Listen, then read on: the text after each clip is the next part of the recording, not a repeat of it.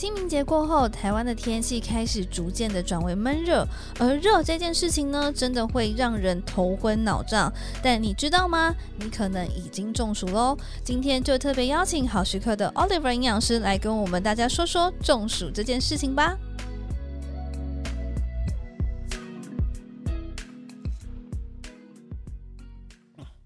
大家晚安，大家好，欢迎大家回到好时刻健康聊天室，我是主持人罗威娜。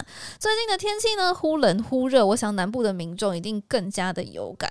其实每次到了清明节过后啊，我们台湾的天气就会慢慢的转为越来越热，或是湿闷的天气。那热这件事情呢，真的会让人觉得头昏脑胀、脑胀胀的，非常的不舒服。但是你知道吗？你这样子可能就已经有中暑了哦。那中暑到底是怎么一回事呢？所以我们今天呢，就特别邀请的好时刻 Oliver 营养师来跟我们大家说说中暑这件事情吧。欢迎 Oliver。Hello，大家好，我是 Oliver 营养师。诶。啊，Oliver，你不觉得最近天气很让人觉得很烦吗？对，最近天气超烦的，就是一个又热又闷的感觉。对啊，有时候早上出门的时候啊是大太阳嘛，然后就下午就突然一阵暴雨，然后就觉得天气啊真的是有够热有够闷的。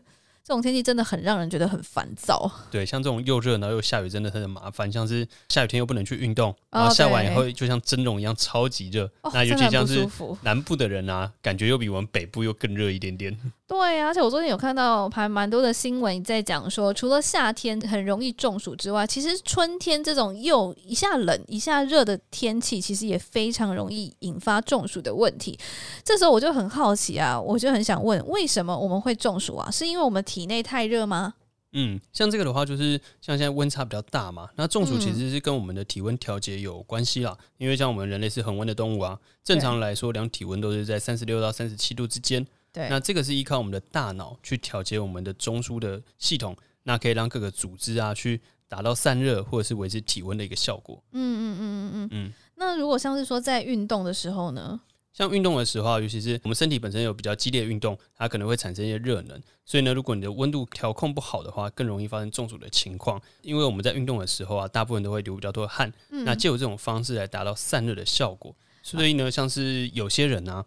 呃，如果流汗比较大，散热比较好的话，一小时甚至可能会流到一两公升的汗。突然觉得补充水分还蛮重要的。对，运动的时候一定要喝水，就算没有运动啦，平常如果这种温差大，或者是你的调节比较不好的话，水分也是要记得补充。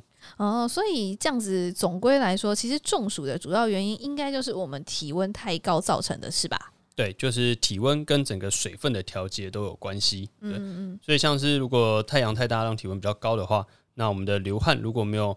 呃，有良好的排汗系统的话，可能就比较容易造成中暑的问题。哦，我记得啊，我以前有一个中暑的经验，然后我记得那次中暑的时候，呃，因为在大太阳下升起嘛，那那时候就会觉得非常的头晕，然后很想吐。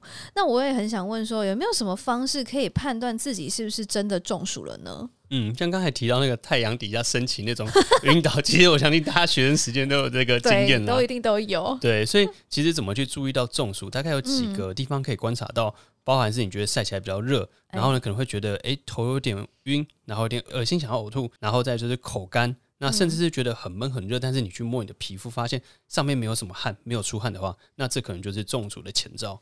我突然想起来，这个好像还蛮常发生的呢。那是不是其实我们如果没有不舒服的话，忍一下就可以啦？嗯，其实中暑是蛮危险的一件事情啊。当然，轻度的话还好，就是觉得有点不舒服。但是如果过得比较严重一点的话，就像升旗，有人可能会昏倒，昏倒就算，有些人可能会休克，呼吸会受到一些影响。那甚至有发生过像这种横纹肌溶解症的案例。嗯，之前我们其实也有在新闻上面有看到横纹肌溶解症。那我有点好奇，想问什么是横纹肌溶解啊？嗯，横纹肌溶解症比较像是严重的中暑的状况啦。嗯，那这就可以想象成是我们体温过高，然后身体的细胞其实被热死了。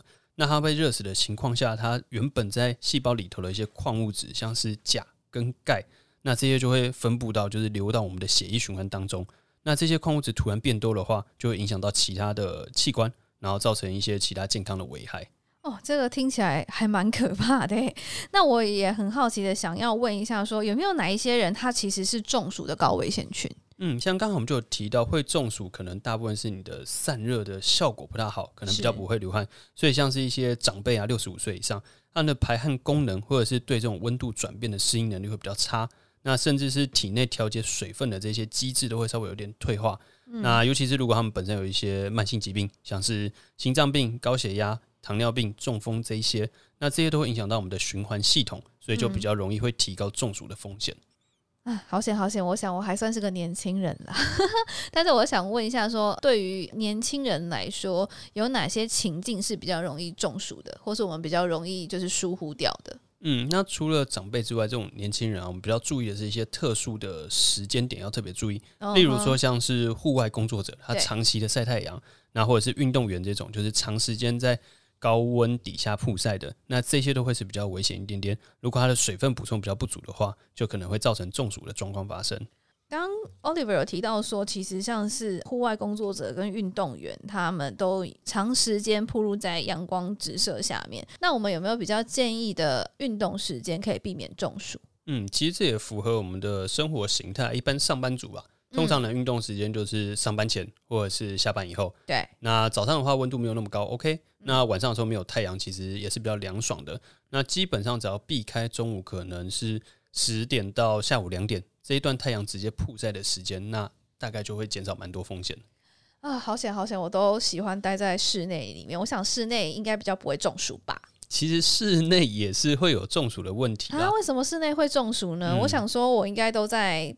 办公室里面应该比较没有这样的风险，说，嗯，因为在室内的话，有时候空气比较不流通，会比较闷热一点，嗯、那就有点像是你进去那种烤箱或者是温室一样。嗯，那如果你没有喝水的话，其实水分散失比较差，你的体温还是会比较高，那这时候也会容易造成中暑的问题。嗯嗯嗯。再来就是像是有一些年轻人，他本身也有刚才提到这些慢性病，那如果你们本身有这些疾病的话，就要特别的注意，因为你的身体调控会比一般人差一点点。所以呢，在比较闷热的环境下，就要特别注意。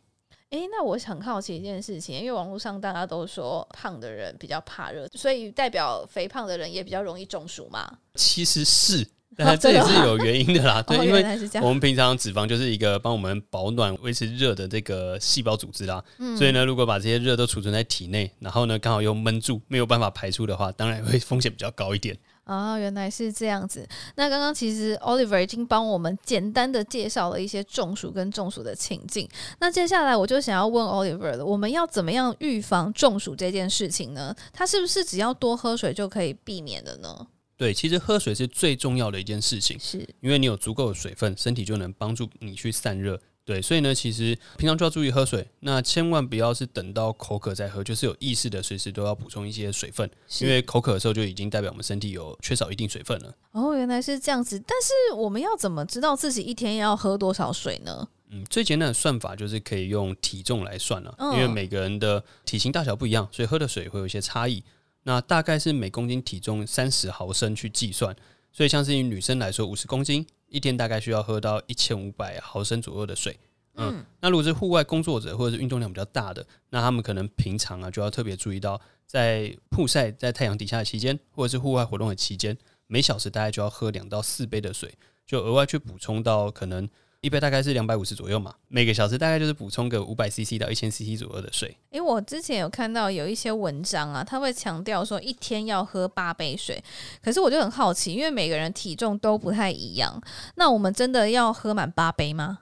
嗯，其实不用到那么多，因为大部分人算可能都只有算刚才讲到可能一千五百毫升，它可能只算到水，但是其实我们指的水分是包含到整个液态的水，就像你平常如果喝一些果汁。咖啡、茶，或者是吃饭喝汤的汤汁，这些都算是在刚才计算的这个水分量当中。所以呢，一天大概算起来是六到八杯，差不多。但如果你平常有喝奶茶、咖啡的习惯的话，那就可以减少一点点。那除了刚刚提到的水之外啊，我也很好奇，那我们是可以用运动饮料来补充的吗？嗯，其实运动饮料也是一个不错的方式。那尤其是。大部分的人呢、啊，会想到喝运动饮料都是在流汗量比较大的时候嘛。是对。那因为流汗量流汗的同时，也会把我们身体的电解质带出体外。嗯。那运动饮料就是除了帮助我们补充水分之外，也可以补充到这些电解质。对。所以呢，其实呃，如果你有大量的运动，或者是长时间在户外，真的流汗量蛮多的话，我是蛮建议可以补充一些运动饮料。但如果今天只是轻度的流汗，或者是稍微晒一下太阳，那其实喝水就足够了。所以再跟大家就是重点提醒一次，就是如果你平常没有大量活动的话，其实就不太需要喝运动饮料啦。那我们刚刚也已经知道说要怎么透过喝水来预防中暑。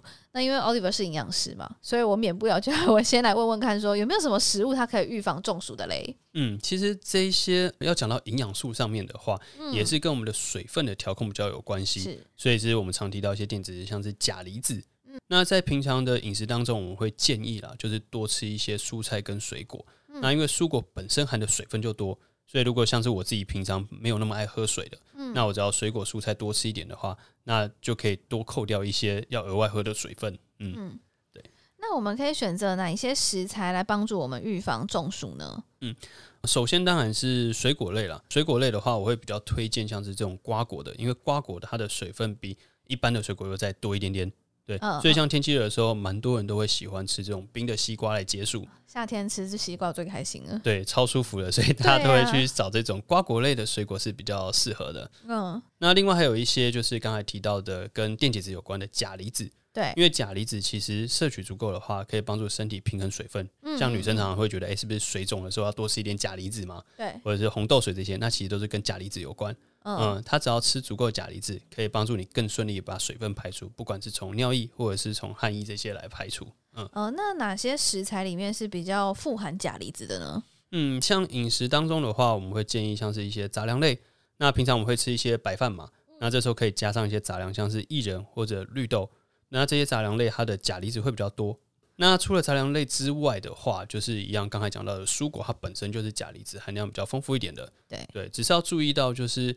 钾离子它是水溶性的营养素，嗯、所以像你做一些烫青菜啊，对，你去用全部都用水煮的话，它钾离子可能流失的比较多。哦，对了解。嗯，所以像是水果类，它不会经过煮，你切来直接吃的话，它钾离子含量就会比较高一点。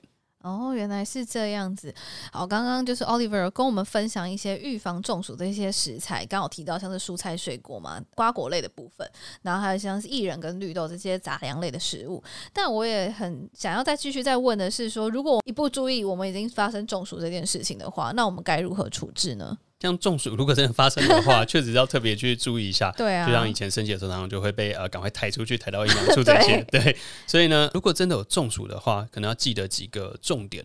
包含像是呃找阴凉处，让他先不要去曝晒到阳光，对、嗯，然后也许可以把一些比较闷热的衣服先去掉，对，让他身体比较容易散热，嗯嗯，那同时也可以让他补充一些水分，嗯，嗯，再来就是如果真的比较严重的话，就可以送医。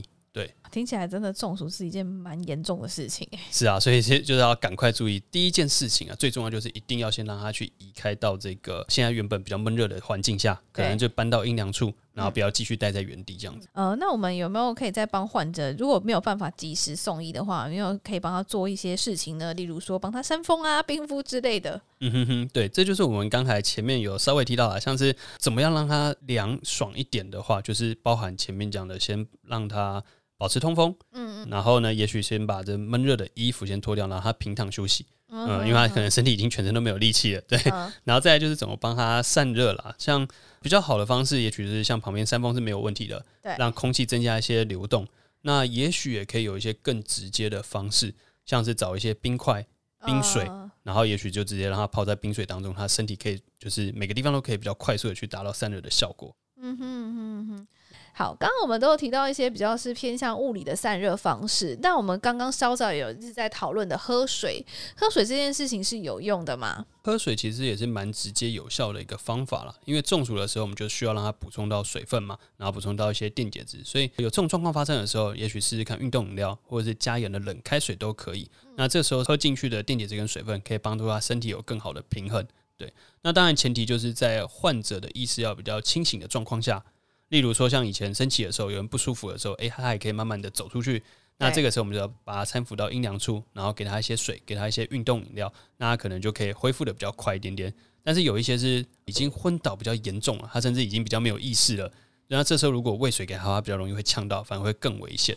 哦，真的是学到了一课诶、欸，我突然想到一件事情，因为我们最近身上啊，包包里面都会随身携带酒精，它喷完之后都会凉凉的。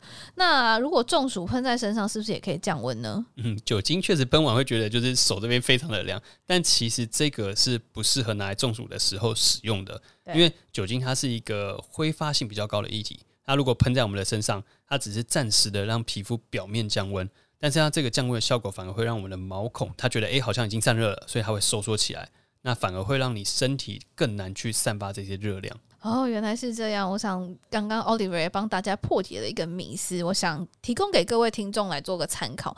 那最后呢，我还有一个疑问想要问 Oliver，因为其实在新闻上也蛮常看到有一些字眼，例如说像是热衰竭送医啊等等的，或者热中暑等等。我很好奇的是，请问热衰竭它是中暑的另外一种说法吗？嗯，其实大家常会分不清楚这些呃比较专有的名词啦。嗯，那这边可以跟大家讲一下，其实热衰竭跟中暑它都算是一种热伤害的一种。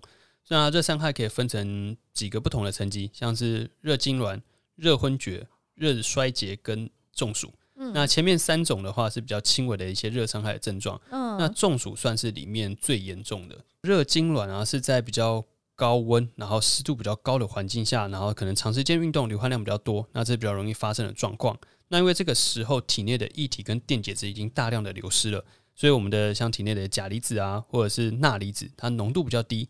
那这时候电解质比较是不平衡的状态，所以呢会造成我们身体就是不自主的收缩，就肌肉可能会随着这样收缩，就有点像是我们常说的抽筋的状况。刚刚提到的是热痉挛嘛，那请问什么是热晕厥呢？嗯，热晕厥照字面上来说就是头比较昏的这种感觉嘛。那其实这比较常发生的状况会是在高温底下你站了很久，高温底下你皮肤的血管会扩张，然后让它比较容易散热，所以这个时候呢，大量的血液就会比较容易跑到四肢去，就跑到身体的周边。人体的血液是比较固定的嘛，如果它往周边跑的话，那你头脑的血液就会比较不足，所以这时候你就会觉得诶、欸，头比较晕，然后暂时会有这种晕厥的这种状况发生。所以通常啊，通常这种热晕厥都是在体温是正常的，但是血液跑的地方可能是跑到手脚，然后才会造成这种头晕的状况发生。哦，原来如此。那刚刚最后有个提到的热衰竭呢？呃，最难区分的其实就是热衰竭跟中暑这两个部分啦。那最主要的热衰竭原因是因为流汗量过多，然后同时你没有补充到水分、电解质，然后导致我们血液循环变得比较差。那常见的症状呢，就是可能会大量的流汗，然后疲倦，然后全身无力。那甚至会觉得头晕头痛啊，说话也会很喘的感觉，然后血压会降低，脸色会变得比较苍白，那体温开始会慢慢的上升，嗯、但通常像热衰竭的话比较少，体温通常是不会高于四十度。我觉得听起来这些症状都跟中暑差不多，到底要怎么区分呢？好，最大的差别可以从流汗来看。那因为像是热衰竭的话，身体是还有排汗的功能，所以呢，它是身体还可以稍微的去调节体温。那如果你是真的严重到中暑的话，那我们身体的调这个体温的系统已经开始罢工，所以你汗流不出来，体内的温度就会持续不断的升高，那也会造成是像刚才热衰竭可能是呃脸色苍白，那中暑可能会多了一个脸色潮红，那甚至是你摸你的手皮肤的话，会觉得诶好像没有汗意的话，那这个会比较偏向是中暑。那尤其中暑的体温也有可能会更高，也许甚至会超过四十度的症状。嗯，Oliver 真的是超贴心的，最后也帮我们厘清了热衰竭跟中暑的差异。但我想啊，不管是哪一种，在平常都应该是要补充足够的水分，才能够避免这样子。嗯，没有错。其实只要在天气比较热的状况下，或者是你今天有比较长时间在室外照射太阳的状况下，那甚至是你的办公室比较闷热，在比较闷热环境工作，像是一些农夫可能在温室里头工作，嗯，那这些都一定要特别去注意到水分的补充。因为接下来啊，其实夏天就要到了啊，所以其实我觉得中暑这个议题，我想是听众也是蛮关注的。那谢谢 Oliver 今天告诉我们什么是中暑，以及也介绍了很多补充水分跟预防中暑的好方式，那都可以提供给听众参考哦。那今天谢谢 Oliver 的分享，嗯，谢谢大家，天气热记得要补充水分哦，真的要记得哦。好，如果大家呢有任何的疑问呢，都欢迎上好时刻粉丝专业来留言。那我们就下次再见喽，拜拜，大家拜拜。